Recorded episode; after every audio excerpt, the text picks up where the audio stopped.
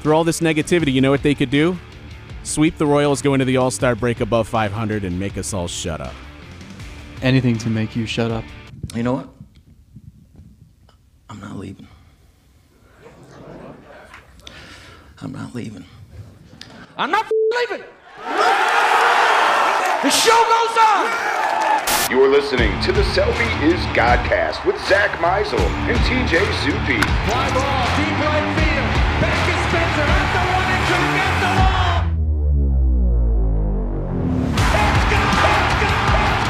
Subscribe to Selby is Godcast on Apple Podcasts, Spotify, or wherever you listen to podcasts. Unbelievable.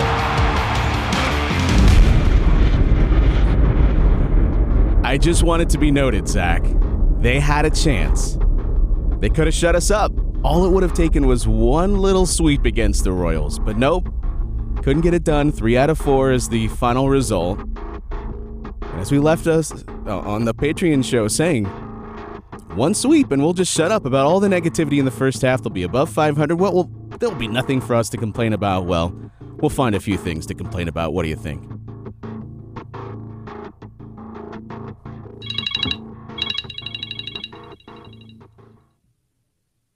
You know what that sound means?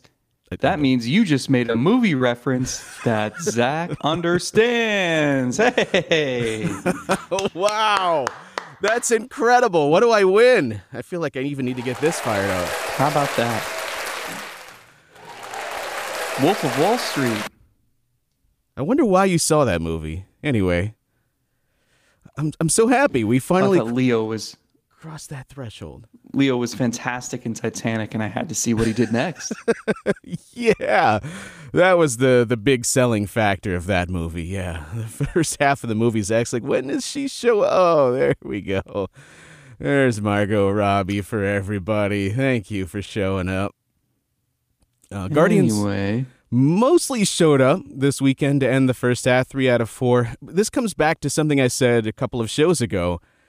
Doesn't it always feel like even when they're at their best, there's still that next level? Oh, there's so much closer to having a terrific end to the, the first half by sweeping the Royals, but unfortunately, they the, the offense that they had discovered disappears in the finale. But they still head into the break at 500, holding on very carefully to the top spot in the American League Central. I don't know. How do you wrap this first half into a nice little bow? Nice little tidy bow for everybody listening. They're 45 and 45. That's they're they're even. I mean, it it was so fitting that you had Bieber on the mound, who's supposed to be your ace, facing a Royals team that has just been dreadful, and go walk into that Royals clubhouse and ask anybody in there how they're doing because there's a lot of familiar faces and they just seem so beaten and defeated and uh, oh wow we're not very good how are you it's you had a chance to, to sweep that series We're not very you Bieber good. on the mound How are you? you Bieber on the mound against a guy who hadn't pitched in a long time because he got drilled with a comebacker. Like this was set up for you to take the series sweep and ride into the All Star break with all that momentum and the Twins reeling after a series against the Orioles, and you lost. So we don't need to dwell on the one game when they've played better over the last few weeks, but it just that just felt fitting, right? Like they can't get out of their own way. And even when things are looking good and everything's set up, you know, it's like Clase comes in to get some work in in a four run game, that's the day he gives up four runs. Like things like that that we've seen all season. So it figures that that's how they close out the first half. We'll get to Bieber. We'll talk about the first half. I want to revisit some of our own stupidity too and laugh at ourselves. It's all part of the first half.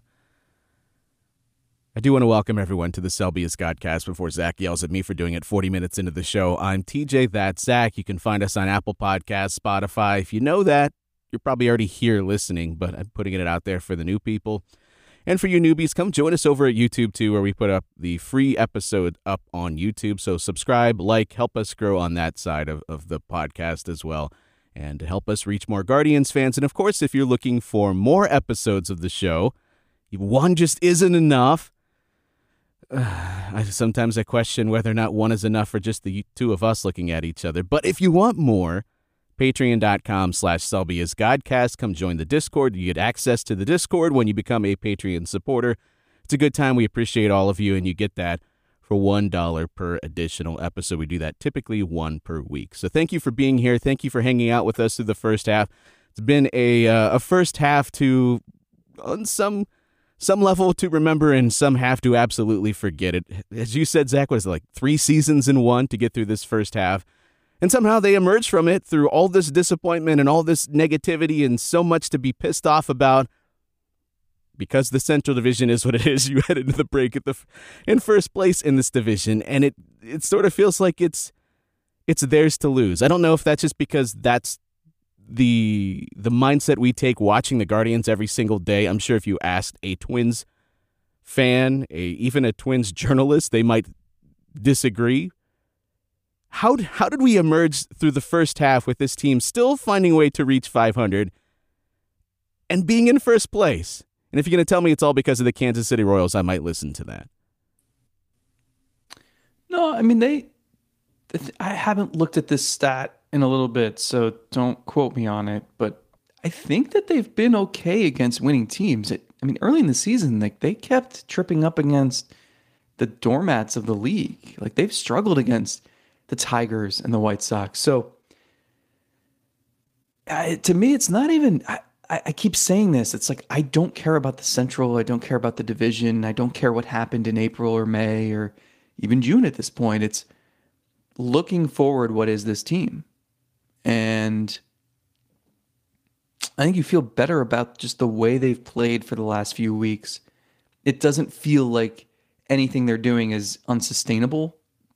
Now, the unsustainable part might be relying on rookie starting pitchers and whether Shane Bieber will be here.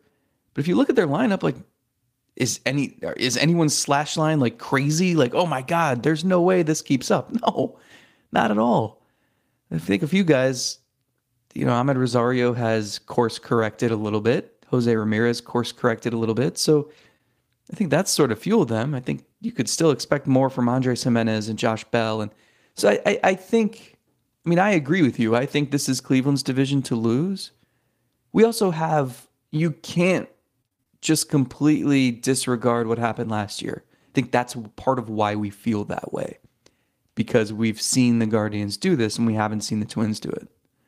So I don't know what's going to happen, but to me, if I'm the front office, I'm looking at this team and I'm not caring about the last three three months. I'm looking ahead and saying,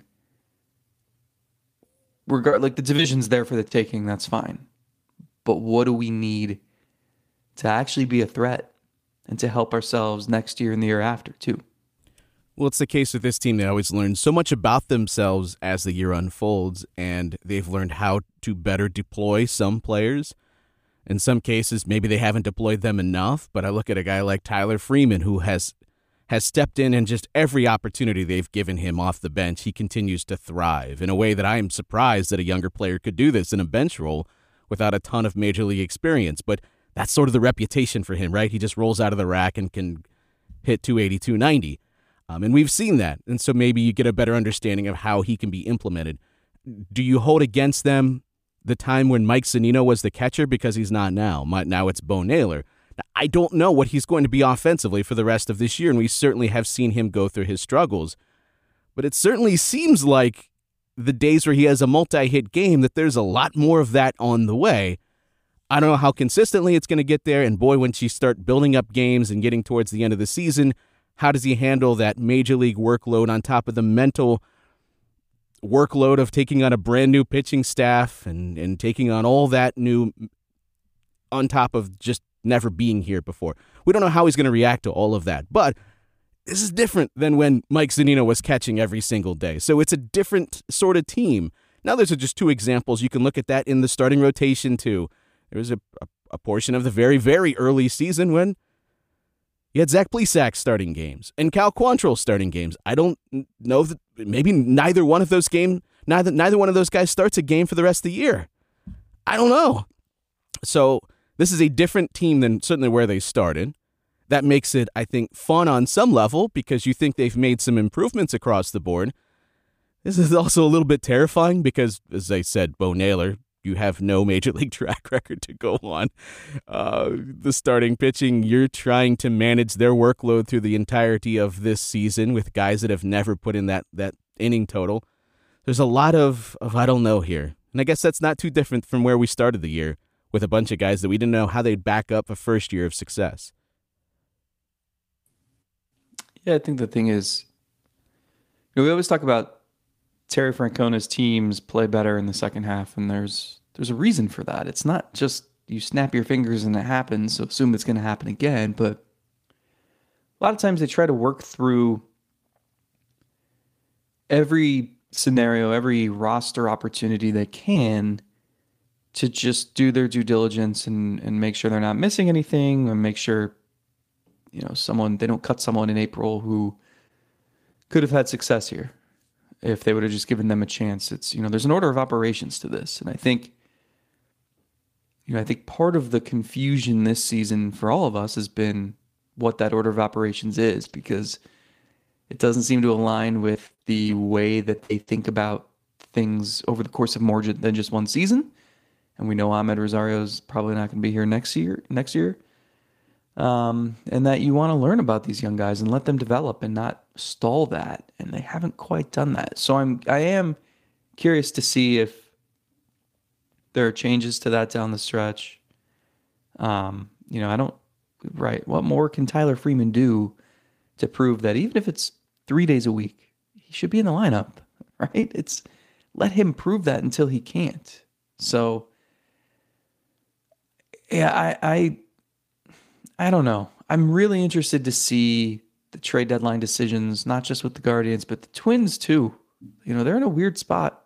Like they're they have some youth, but they're also I never know what they're doing. It always feels like they're caught in the middle between being a young rebuilding team and being a team that wants to win a playoff game for once. So I, I don't I don't know, but uh, I'm curious to see if this becomes you know if both teams upgrade, or if one team stays pat and stands pat, and one team kind of stays neutral by rearranging some deck chairs. I don't know. Maybe the biggest question to ask is what happens to Cleveland's ace in the second half. Is he going to be here beyond the end of July? We don't know that yet, and I don't think the team really knows that yet either. And his performance has even clouded this more than than maybe you could have anticipated to this point because he just seems like a Jekyll and Hyde if I've ever seen it of two pitchers that those first 70, 75 pitches just kind of rolls along like uh, you would expect an ace to do and then you get to about that 70, 75 pitch mark and he turns into a pumpkin. And it is it's been pretty confounding here, and it's it's not just like a one or two start thing. It's been like an, a steadily evol- evolving thing with him, where you're looking at third time through the lineup or pitch number, whatever you want to look at. The numbers just get significantly worse, and this is not someone that I would typically think that about throughout most of his career. That he's oh, you can only take him two times through the lineup. He's usually pretty good at making adjustments throughout the game and and being smart enough to to not only do that start to start, but also within a game. We used to see Corey Kluber do that so magnificently when he was at the peak of his powers, and I'd always marvel at his ability to do that a third time through the lineup. I haven't figured it out yet. I'm not sure if the team has. I would love to be able to sit down with their data and see is there something in the stuff that just goes off a cliff at the 70 75 pitch mark? Normally, maybe I would just chalk it up to just whatever. It's just a weird thing that happens throughout the course of a season but how they've acted about his workload and when they've pulled him out of starts has me kind of sounding the conspiracy music just a just a little bit, like not full fledged Mm-hmm. to the to the eleventh power here, but I I'm at least a little bit intrigued by it because why do we see him get lifted out of it? What was it, three, four starts ago, when he's rolling through six innings? You just oh he's coming back out for the seventh, and there's no there's no Bieber. What, what's happening? And they're saying oh well we're looking to manage the workload here. And you're looking at the pitch count and you're thinking, wasn't this usually when he tumbles off the edge of the cliff? And now coming out of the break, they're giving him some extra days. And it's like, well, we just, we've put a lot on him over the years. okay, I guess sort of buy that if it's just the one thing, but there's multiple things here that just have me scratching my head and wanting to know a little bit more. Is there something within the numbers that they see in his stuff that is just it's not as crisp as it good as it is as in that first 60, 65, 70 pitches that they're wanting to get him out of these games earlier. I, I don't know. I don't have an answer for that. I haven't been able to decipher anything. But I do think that they the way that they've handled this is again not full fledged. Oh my God, what are they doing? There has to be something wrong with him. But it's enough, isn't it enough to get the antenna up a little bit? Yeah, absolutely. And I've asked around. I mean, I've asked him and Tito and Carl Willis and others, and I don't know the answer either. I'm inclined to say it's, well, it could be a couple of things. Number one, he's never had this problem in the past. If you look at his OPS the third time through the order, 2019 opponents OPS 639, 2020 430, which is absurd. 2021 592, 2022 663. This year, and by the way, those are all well below or above league average, well far beyond better than league average. This year, opponents the third time through the order are slashing 315, 351, 589 against him. So that's a 939 OPS, which is 42% worse than league average.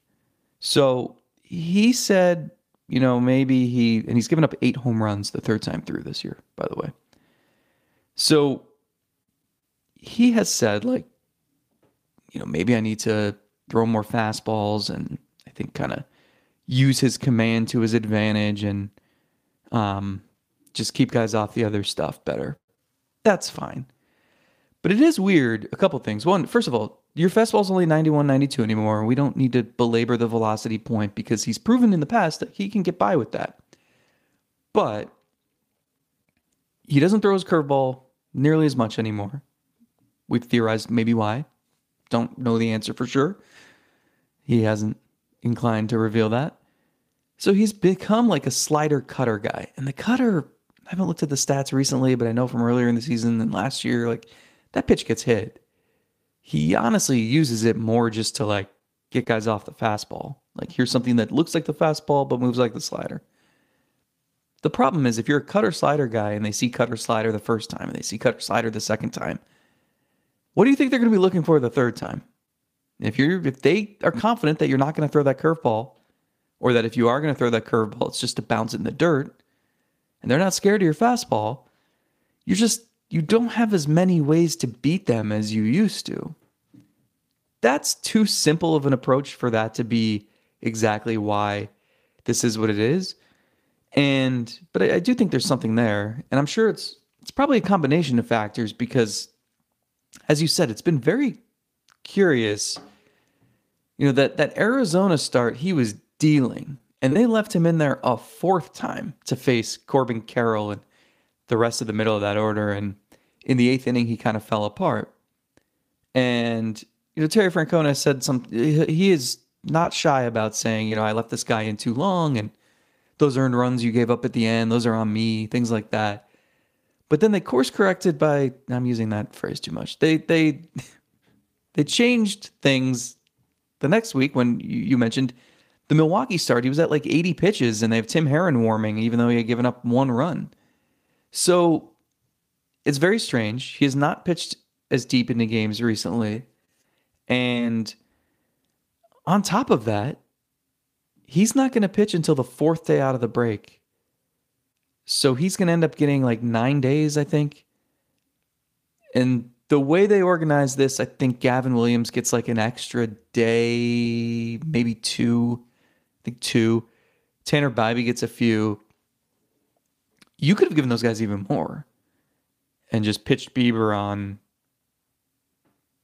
Didn't even have to be regular rest. You could have given Bieber an extra day and have him pitch Saturday in Texas. It's weird because, yeah, they've leaned on him, but he also hasn't pitched deep into games and he's been throwing 80, 85 pitches a start for the last few weeks. So it seems weird that he would need the rest. It's just it's all really strange. I don't know. I'm usually not conspiracy guy. I usually don't buy into the fact that like a team is holding back a player to preserve his trade value or showcasing someone, things like that. I usually don't really buy into that stuff. I will say that this is all weird. And Bieber kind of adds fuel to the fire when he's like, just seems like he's so carefully picking out his words to post game answers and other interviews. So I don't know. Well, I mean, you said something is very simple, and it seems too simple to be the truth, but sometimes it could be the most simplest solution is the actual solution. And we have talked about him trying to find ways to be successful without the elite velocity. And to his credit, it seemed like he really had done that. But maybe he feels like he's only got a couple of ways to do that with the stuff being what it is. And so he doesn't differ enough that third time through the lineup. And so, because he doesn't feel like he has that third or fourth way to carve up a lineup, like, here's the formula that I got to follow to be successful. And by the time guys are getting through the third time, they're they're more comfortable with it. I, I don't know. It could be too simple, but maybe that's at least a starting point. And whether or not he believes he he has the stuff anymore to be able to attack the way that he did two or three years ago, maybe he still just has to to be different enough to get guys off of the game plan the first two times through because he's still very good the first two times through. I mean, when you're carrying a, a batting average against of 224 the first time through and 223 the second time through, like things are going good. And then they jump up to 315 and guys are just crushing you and they got a 589 slug the third time through. How does that happen when you're very good the first time and the second time through? It maybe it is predictability and maybe he doesn't have the confidence to to go about ways a, a different way, but he just needs to. He just needs to be different enough to get guys off of what he's doing. I mean, I was even looking to see is it just could it be just he's had rotten luck the third time through? Maybe some things will even out, and I, I, I guess if you want to say like a 326 batting average on balls in play compared to 240 the second time through, but it was 302 the first time through. Like I don't see anything that's that's he's like, given up eight of his 14 home runs the third time. That's through. what I It's- mean. It's, not bad. It's- he's- it's rocket shots. It's just he's getting pounded. It's rocket shots, right? It's it's guys just squaring him up, and like, okay, uh, what about the? He's not stranding as many guys, and so maybe that okay, yeah, he's stranding guys. When he's giving up the home runs, he's gonna strand somebody on second base when the ball's hit over the fence. No, I don't buy into any of that. So I, I don't have an answer. I don't think you have an answer. I'm not even sure the team or he has an answer. Or else maybe they'd be working towards it right now. Other than let's see if getting this guy some periodic rest when we can helps reinvigorate the arm. That's what leads me to believe there's something within the stuff, the stuff numbers, because teams look at that. They can see the quality of the stuff as they get to certain pitch marks, and I think that's more important even than third time through the order. We think, oh, well, the guy's seeing him a third time. That's going to be the big deciding factor. Maybe, but I think it goes very much in tandem with just the pitch count and a guy getting labored as the the the start goes on. So maybe it's just a quality dip in the stuff that he's letting go the third time through. I don't know what it is, but I certainly know that if we see it and fans see it, the Guardians see it, Bieber sees it, all the other teams see it as well. And they're they're not going to be paying premium for a guy they can only use two times through the lineup in a playoff game. I can tell you that. Yeah, that's that's the troublesome part of this is because it's it's so funny when I see, you know, when he has a rough start and fans are like, "Oh, that's it. You got to trade him. You got to trade him." It's like, well, yes, but everyone else is seeing what you're seeing. Okay, so it's it's like like the other teams' front offices have the MLB TV package. They can watch games out of their market as long as they're not blacked out. So it's it's tough. I mean, I, I you're gonna need to extract maximum value. You're gonna need a team that is bold enough to believe that they see something that they think they can get more out of Bieber than this team with the vaunted pitching factory can. And that's that's tough. I don't know. I don't think you want to trade him to Tampa. You haven't had much luck dealing with them. They're the hmm. one team that I feel like thinks they can turn everyone into gold. You got a pretty strong track record of being able to do it. Baltimore is Baltimore like just they're they're so eager to taste playoff success, and they do have a number of position player minor league prospects. I think aren't are a number of them in the infield. Like that's the one thing Cleveland really needs is to add more minor league infielders. But it, that could potentially be a match. I know other teams have been floated out there, but it, the biggest thing comes down to can the team that's trading for Bieber trust that he's going to be the same guy deep into a playoff start. They have to be able to believe that. And it goes beyond surface level numbers, it goes beyond what a batting average is. All these teams, we're talking about stuff numbers, and that's looking at the quality of, of how it's moving in comparison to other pitches and the location. They have all this stuff too. It's not just a, a Guardians trade secret because, oh, well, he's playing in progressive field. No, teams, everybody has their own numbers, so no one's going to get fooled in that regard. If there's some sort of dip in the stuff, he's going to have to be able to prove that that was some sort of fluke. That was a couple of week, a few start stretch. I, I got that figured out. I, I'm less predictable now. Whatever it is. Otherwise, I know as myself trading for him, I wouldn't do it. If I didn't believe I could trust him a third time through, or if I saw some warning signs screaming at me in my face that his stuff just doesn't hold up as long as it, it once did, I'd need to know more, and I certainly am not going to give you premium for that guy. And then if that's the case, I don't think the Guardians trade him. They're not going to. You think they're going to accept fifty cents on the dollar for for trading their ace in the middle of a season when they're also in first place? I find that hard to believe. Tell me if you agree with this then. If you're hanging on to Bieber, is it because you aren't going to get what you want? Or is it because you feel like you need him to get to the finish line this year? Both. And he would be one of your playoff starters. Both. Hmm. If somebody this was podcast stinks. Everything is always in the middle. There's always nuance. I, I, want hate, hot takes. I damn it. hate details. I, I don't want to look below the surface. I just want a clean answer. How would it be anything other than both? Because the Okay. because the second thing exists, the first like those two things are tied together. Because if they, if they were You're losing, leading me to my next. if if they were, it adds just a little bit of of more of a, a convince me factor. Why do I need to give up Bieber? You need to convince me that I need. That's that's their negotiating chip here. So then, if you end up keeping him, don't you have to add in a different way? Yeah, I don't see a way this team can just stand pat, stay the course, just keep going the way they're going. I don't see a scenario for that. Am I crazy? If you're keeping Bieber, mm-hmm. it is at least in large part because you are worried about getting to the finish line with Quantrill hurt, McKenzie hurt, Civale a big injury risk at all times, and three rookie starting pitchers who you're already coddling. So that plays a part in it. And you don't think that you can get the return that would both help your offense and not completely cripple your starting rotation. And if that's the case, then you got to add. Because we don't need to talk about, like, Bieber isn't some scrub. I mean, even with his struggles third time through, he's still a solid starting pitcher. And if you, especially in the playoffs, you can manipulate him and only let him face guys two times. And he can be pretty valuable there. So there are benefits to keeping him. It's not like you have to just take the best offer and pack his bags for him and not think twice. They may do that, but you don't have to do that. And if you end up keeping him, he can be a pretty useful guy. And if that's the case, you have to find some other way to add. I just don't see a scenario where standing pat makes sense. Yeah, I, I hate just letting things exist as they are. This team does that a lot.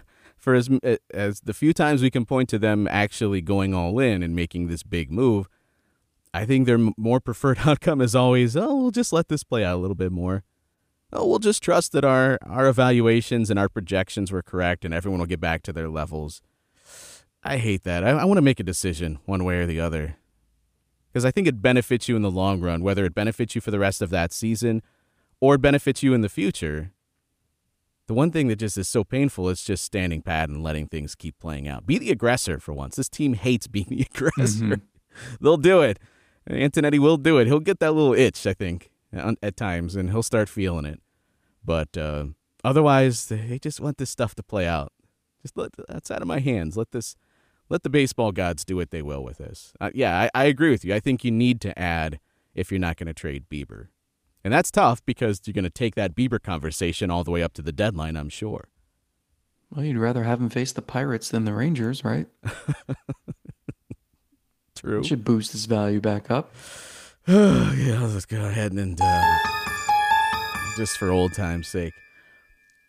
All right, well, let's table that for a little bit. We'll get back to that, I'm sure, in the coming episodes. Yeah, go join us at Patreon for more Shane Bieber trade discussion because everybody loves that. This show is brought to you in part by SeatGeek.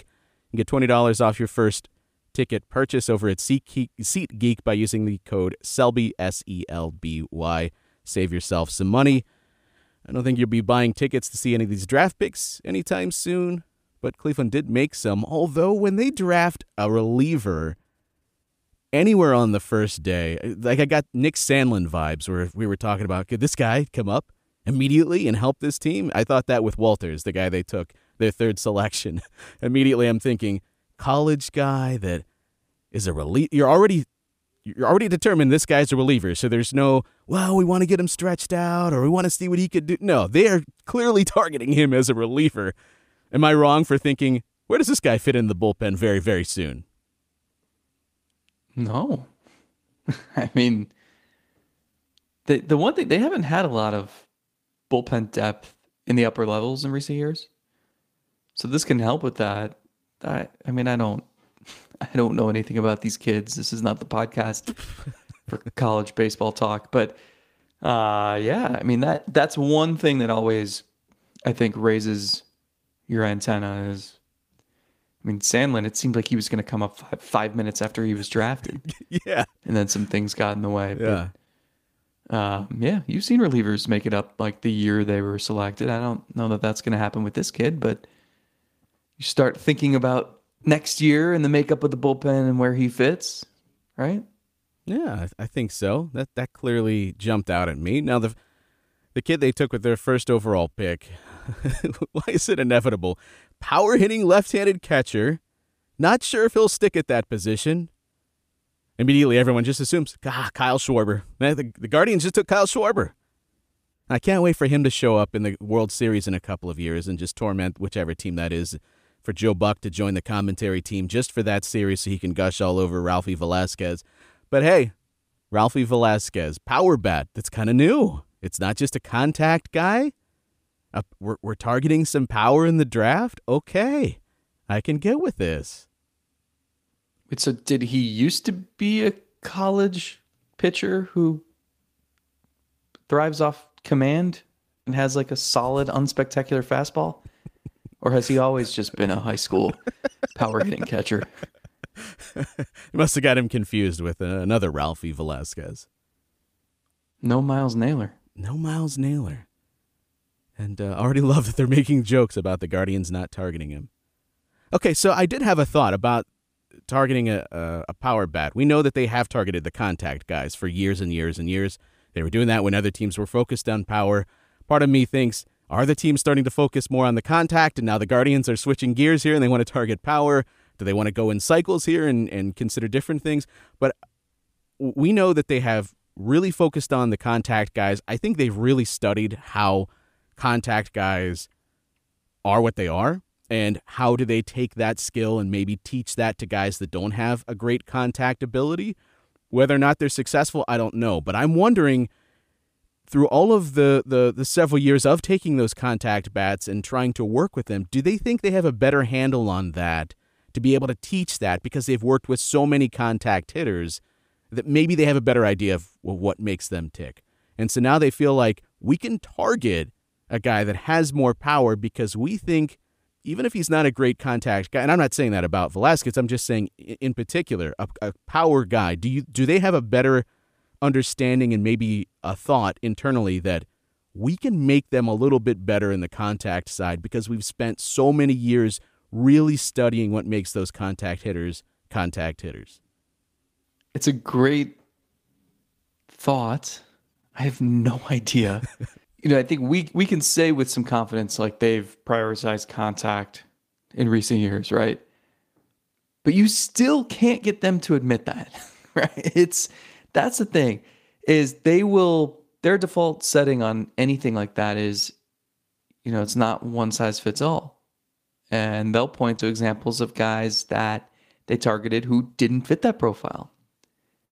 Now you can see through the BS and you can just look at enough people and then you know they'll they'll tell you in comp in that yes, like they, they clearly have. You can't just deny the shift in strategy, but I don't know that one player or two players or one draft will flip that on its head. So the the the thing that makes this so difficult, and I, I mean, it's it's tough because it's like I could write.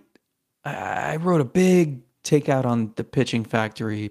I think it's three and a half years now, and I've kicked around pursuing a story on that same angle again because I feel like there's just so much new information, and they've even learned more in that domain since that time. And you see a new wave of starting pitchers come up, and it's like, oh man, like, like I would love to hear the process with Bibee and Williams and Allen and what's changed over the, since Plesac and Bieber and Civale and since Kluber and Clevinger and the problem is while I think that would be interesting, I think like you, you almost have to do something on the hitting side and why it has been so difficult to mirror that. And I've I wrote, I think it's been maybe I don't remember if it was last year or the year before where I did a big takeout on the hitting side and sort of their like their struggles and like their hope moving forward. And a lot of it was based on contact and you know, kind of like the safer bets. But the problem is this stuff takes so it takes so long to learn whether what you're doing is working because you don't know exactly if it's the player's fault did they not put in the work did they just not have the skill set to do what they need to do is it the scouting is it the development is it the coaching you know what where did the failure stem from so it takes so long to learn from it that I don't know. Like if if the shift in approach to the contact stuff is a failure, like do we know yet? Do we know for sure? Is it going to take more time? Did they do they feel like they've already learned from it and they're this is the start of that a new shift? What are they shifting toward? like it's it's really difficult and like I think they're kind it's like it's just always fluid. And I think even in their minds, it's probably like they're constantly searching for answers because they they're just this is not black and white. And I think it takes a long time to sort of understand what went wrong. Like we talk about specific hitters and their profiles and whatnot, but they're thinking more about their internal processes and how to identify where they screwed up, where they succeeded. At what point in the timeline did something happen that allowed Tanner Bibee to start throwing 99 and throwing with conviction and developing a better slider and all that. Like it's it's not just one thing and it the success stories and the failure stories I think are equally critical in helping shape your organizational philosophies. But those take so long to learn from. Yeah, I, am not saying that I'm giving them some sort of credit here. Like, oh, oh, they, they've they've clearly figured something out. I don't. These are just questions that I ask myself because clearly it's a fascinating topic. I, I, I really think they they have gotten to the bottom of what they believe makes a contact hitter tick, and they think that it's a, a skill that can be taught to some degree, and so maybe that opens up the door for them to stop taking all of the contact bats and implement that strategy I think that's what they're they've tried to teach with Gabriel Arias, and I think they're still teaching that at the major league level. And on some level, you can look at some guys that have gotten better at being a little bit more selective, like the walk numbers have gone up and the strikeout numbers have dipped a little bit. I don't know if at the end of the day that will be a successful implementation of what they believe they've learned, But I've got one mind melting pretzel for you to twist yourself into. Do you consider Will Benson a victory for the player development team? Hmm. That's a good question. I don't know. Or is it all I- Jo- it's all Joey such a weird Votto? Case. It's the Joey Votto conversation he had. That was it. But at every single level, he would struggle initially, like in the first year he was there. Because if he would get promoted mid-season, he'd struggle at the new level in the second half, and then he'd come out blazing in the first half at that same level, and then he'd get the promotion. So I feel like the same things happen in the major leagues. So do you give that credit to Maybe. player development? Do you give that credit to him for learning from his mistakes? Do you give that credit to the coaching? Do you, do you know what this show is? Do you know what we do? We give the credit to everybody. It's always a collective thing. it's never Sure. it's never about one thing or the other, right? It's the whole theme of this It's not about you or me. It's about show. the Godcast community. that it is. Uh, and them coming together to make fun of us when we say stupid things like having hot takes to begin the year. Do you remember what your hot takes were? You remember what you predicted? No, and I'm terrified. Uh, I had forgotten maybe some of the things that we said. Because there's a lot of times we make offhand comments like, everyone rips into me. That's fair. I'll take it. When I said, like, oh, there could be a scenario here where maybe- maybe Mike Zunino is actually pretty good. And because maybe the catcher position isn't that hot this year, he finds his way into the All Star game. Wasn't that crazy? Just did it a couple of years ago with Tampa Bay. Well, let me point out, it was not part of my hot takes. I did not say that Zunino was going to be an all star. Zunino was in the hot takes, and it came from you. Do you remember what your hot take was in in relation to Mike Zunino? I don't. I've blocked everything related to him out of my mind. Bo Naylor catches more games than Mike Zunino. Ooh. Nailed it. Maybe. Initially, I'm like, uh, you can't play Naylor every day. Give him a break like three times a week. Then I see Cam Gallagher just not hitting anything, and that just that trend continues. Does Cam Gallagher keep his job if Bieber gets traded? Does Gallagher go with Bieber? David Fry can throw some runners out. He Get a bullet Sunday. I'm not saying this has to be the case for every lefty because Bo Naylor, just like his brother, should face some lefties. So it's not just a a self fulfilling prophecy here. Well, he can't hit lefties because you never let him develop against them. But wouldn't you seek out those tough lefties and get David Fry in there to catch against them? Seems like Seems like Naylor Fry is Natural. pretty much all you need right now. Yeah, it's like a natural thing. Okay, well, you feel good about that one. Uh, my prediction that Daniel Espino starts a playoff game not going to come to fruition. How about this one? Josh Bell will be a guardian for one year only, said Zack. Ooh. Well, I mean, maybe. Maybe he just feels so bad that he declines it. I don't know. He, you see signs of it, right? He had that game over the weekend. Was it Friday? Yeah. Reached base five times. For as awkward as the swing looks sometimes, when he does get a hold of one, and it always seems to be a fastball at his Yeah. chin, and he just tomahawks it into like Lake Erie, does look nice. I think he'll be here next year. Uh, he, that was my prediction. Josh Bell will be just good enough that it's not a bad season, but he will be back. That was my prediction. I think that that still looks like it's on course. I am. This is looking at the most recent case where we saw a hitter just tumble off of a, a cliff was Franmil Reyes. Fair enough. I think we'll we'll always in our minds link the two most close case of of two guys looking like they, they just lost whatever they used to have. I don't see that with Bell. Franmil, remember some of those at bats where he just it was like three pitches back to the dugout. He, he looked like he wasn't even picking up what pitch it was. And there are times where Josh Bell clearly looks in between. But looking at his savant page, to me, that still looks like a guy I'm going to continue to play because it's just enticing enough that I don't think it's crazy that he goes on one of those blistering stretches like he had in the first half last year. And this is always the sort of hitter he is. I think if you ask every fan base that watched Josh Bell for a full season, will tell you he is a guy that it frustrates the absolute hell out of you, but then goes on a stretch where you can't wait for that guy to get up to the plate. Hopefully, that this little uh, sore leg that he's got, he takes a foul ball right off the was it like the upper part of the thigh. Looks like it hurt. Looked like it hurt the big guy. Uh, but still comes up and has a two run hit, and running down to first base like, no, this is not going to be a double. But you're seeing signs, and I'm going to continue to play that guy because I'm seeing just, it's like it's not great, but it's isn't it just like enticing enough that I'll just stick with it. I'll grit my teeth, but I think it's in there still. You have to, because he's he's one of the few guys in this lineup who can, you know, if Amed Rosario gets hot, okay, but they're all singles, and th- this is not to slam the guy. I told you I've retired from the Amed wars. I don't care anymore.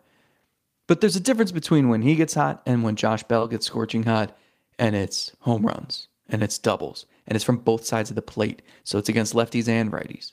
Like that's that can elevate your lineup. That can lengthen it out. That gives you middle of the order thump, something they need so badly. So yeah, you have to. The disappointing part for this team is that he's your DH. So you're running out this DH every day. That limits your flexibility and makes it so you can't get guys like Tyler Freeman in the lineup who's hitting 308 despite only playing on Sundays. It's amazing. But he Freeman, like Rosario, his scorching hot still only helps you to some level. Amed Rosario, I don't. How, how often are you ever going to see a team, even if he's facing a lefty?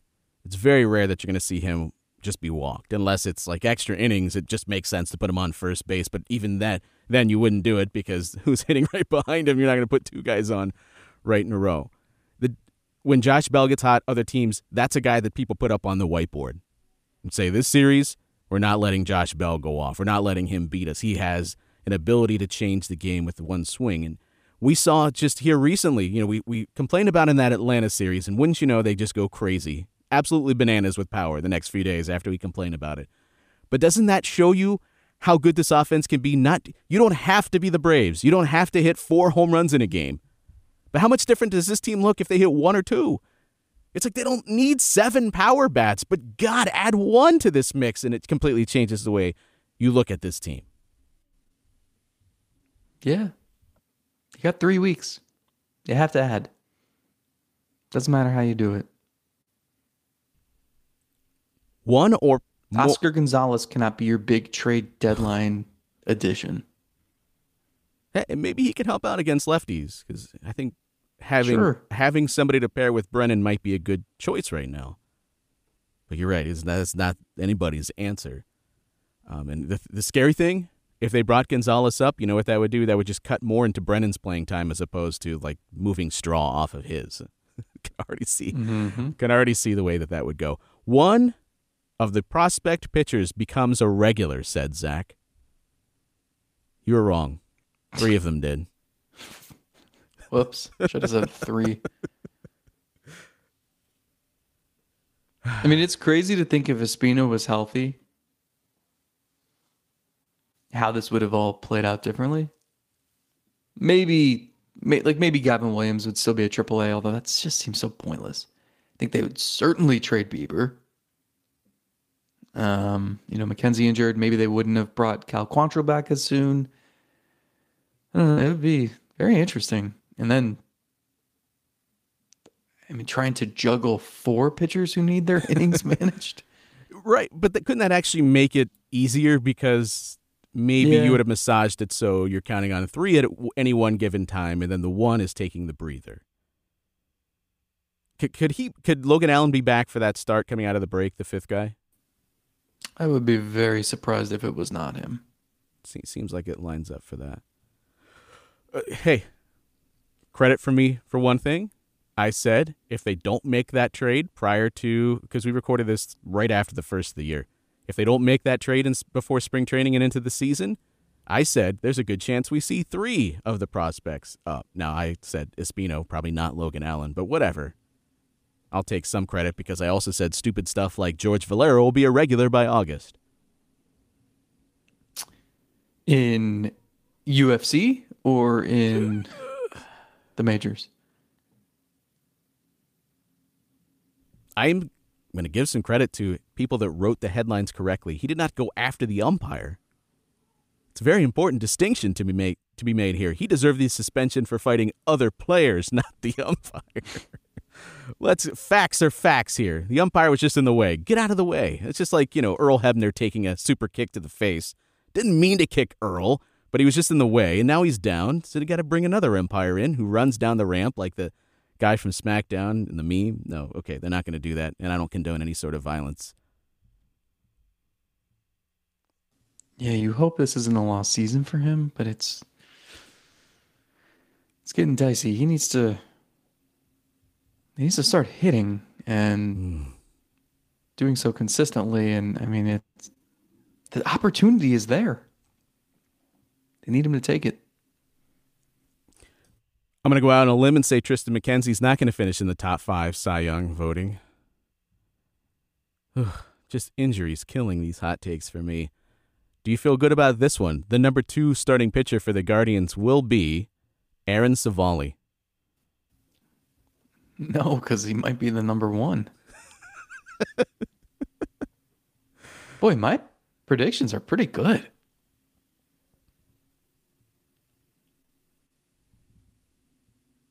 No victory lap on Civale. You're not going to tell everyone how right you were about that?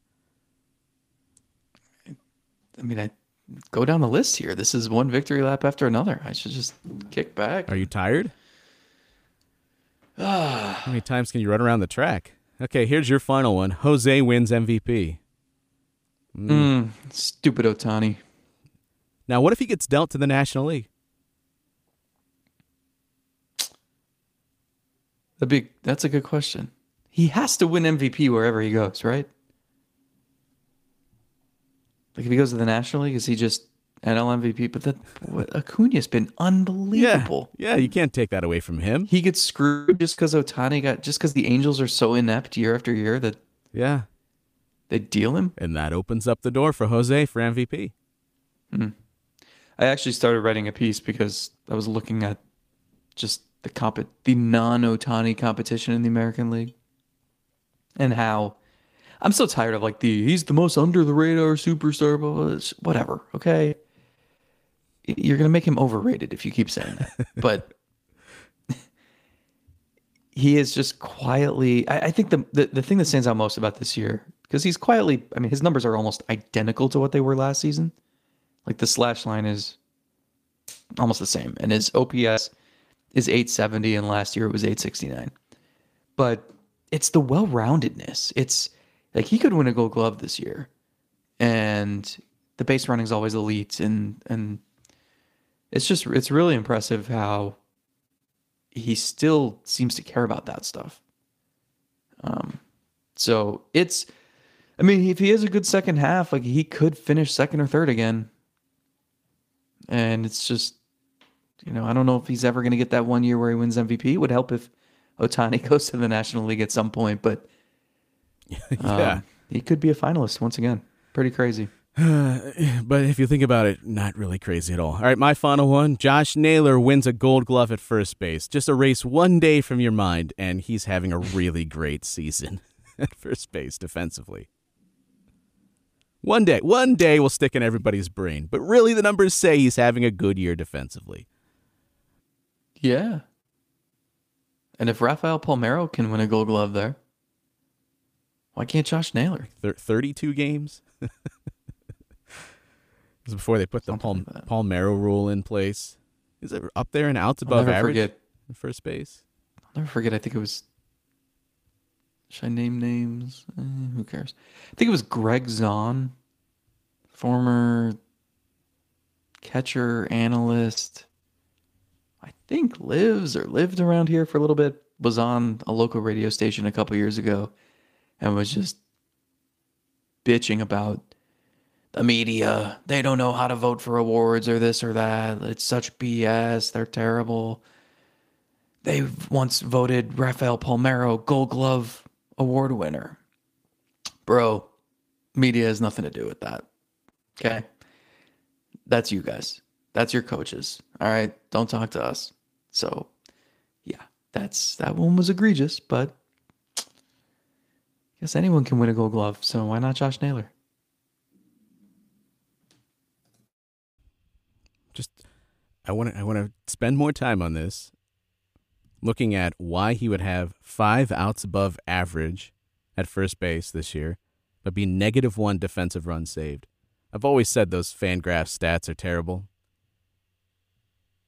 I'm only caring about outs above average now. Whatever helps me paint the the best picture that I possibly can. Forget about that other garbage. Don't trust it. You know who we often talk about an ability to um, revive a, a fandom within yourself and how kids can do that for you? Went to the game uh, on Thursday and had the family there. And my youngest one, not too much into it. She's still wanting to go over to the kids' playhouse, and so does my, my older one, who's now seven. But he was taking a little bit of interest in mostly the home runs and the fireworks, right? The home runs and the fireworks for any kid whether you're seven or whether you're 38. Whatever the case may be, you're going to be into the fireworks. And so, wouldn't you know it, like I told him going in, hey man, they, they do do the siren and the fireworks for the home runs, but this team doesn't hit too many of them. They go nuts, right, in that game. Is so great. and so, we're sitting out in the right field res- mezzanine level, the old Pronkville. And so, a couple of the home runs, Giménez's ball comes our way, and Naylor's ball comes our way. And so in both cases, I get the opportunity to to go crazy because you want I want my my son to you know see that this is a fun thing. So I'm like into it. And just in that moment, it was really cool to put all the other stuff aside and just be like, home run, dude, slap hands. We're all having a good time. And so that just sort of helped revive some of that fandom. Otherwise, you're sitting there, you know, I'm sitting there watching the game. I'm not going to go crazy. Somebody hits a home run. Like, I'm happy for the show. I'm happy for the people in the Discord. It's all good, like good positive vibes. But in that moment, you know, I, I get to be part of that again and just bring a part of my, you know my inner youth back to the surface to to help my my son embrace something that's really cool, seeing a home run in a major league game. Which, you know, we in in our ways where we've seen home runs at major league games, whatever. It's it's no big deal. But as a fan, that's you want to go there. You want to see a home run. You want to see it hit your way. You want to see the guy around the bases and hear the siren. It's all it's all part of the spectacle, and it was so much fun to be able to take part in that with my son. I can't compare to that yet. Um, our household is just my 13 month old taking the lid to a mixing bowl and pushing it on his face. he now knows the term pig face, and then he goes to his parents and pushes the lid against their face to make it on them. So we share in that. You guys share in home runs and fireworks. you know, kids don't just create these things themselves. They learn this stuff by watching others. So I'm now questioning what's happening at your house. because I just took a bunch of victory laps on my amazing predictions, let me give you a chance to sort of take one yourself. Today's Immaculate Grid, spoiler alert warning. There's a Cleveland row. You have to pick a Cleveland Cub a and a Cleveland Twin. I thought I had two good picks. I went Marlon Byrd, Cubs in 2016 Indians, and I went Carl Pavano, who was Twins in I think 20 2009 Indians, maybe. That's not right. I thought those were good. They were both 1%. You knocked it out of the park. So why don't you take us out of here with your two amazing picks? Well, those were the only amazing picks for today. So I will just choose to focus on them. The Cleveland Twins angle was Jason Kubel, and hmm. the Cubs Indians connection was Sandy Martinez, former random Cleveland player of the day, Sandy Martinez. And probably that is what stuck in my brain as I thought Cubs, Guardians, well, Cubs, Indians, Sandy Martinez. Of course, that was like 0.02% at the time. So, yeah, as you would expect. Sandy Martinez, whose son Angel is on the Guardians 40 man roster. That's right. And Jason Kubel, I believe, former number one ranked random jersey sighting Ooh, from a few years back. it didn't go so well. This show did. I thought this Yeah, show they went. need a, a they need a better trade deadline acquisition than Jason Kubel. I hope so. We'll see. For Zack, I'm TJ. We'll see you later this week over at Patreon. Patreon.com slash Selby's Godcast. Until then, enjoy the break, everybody.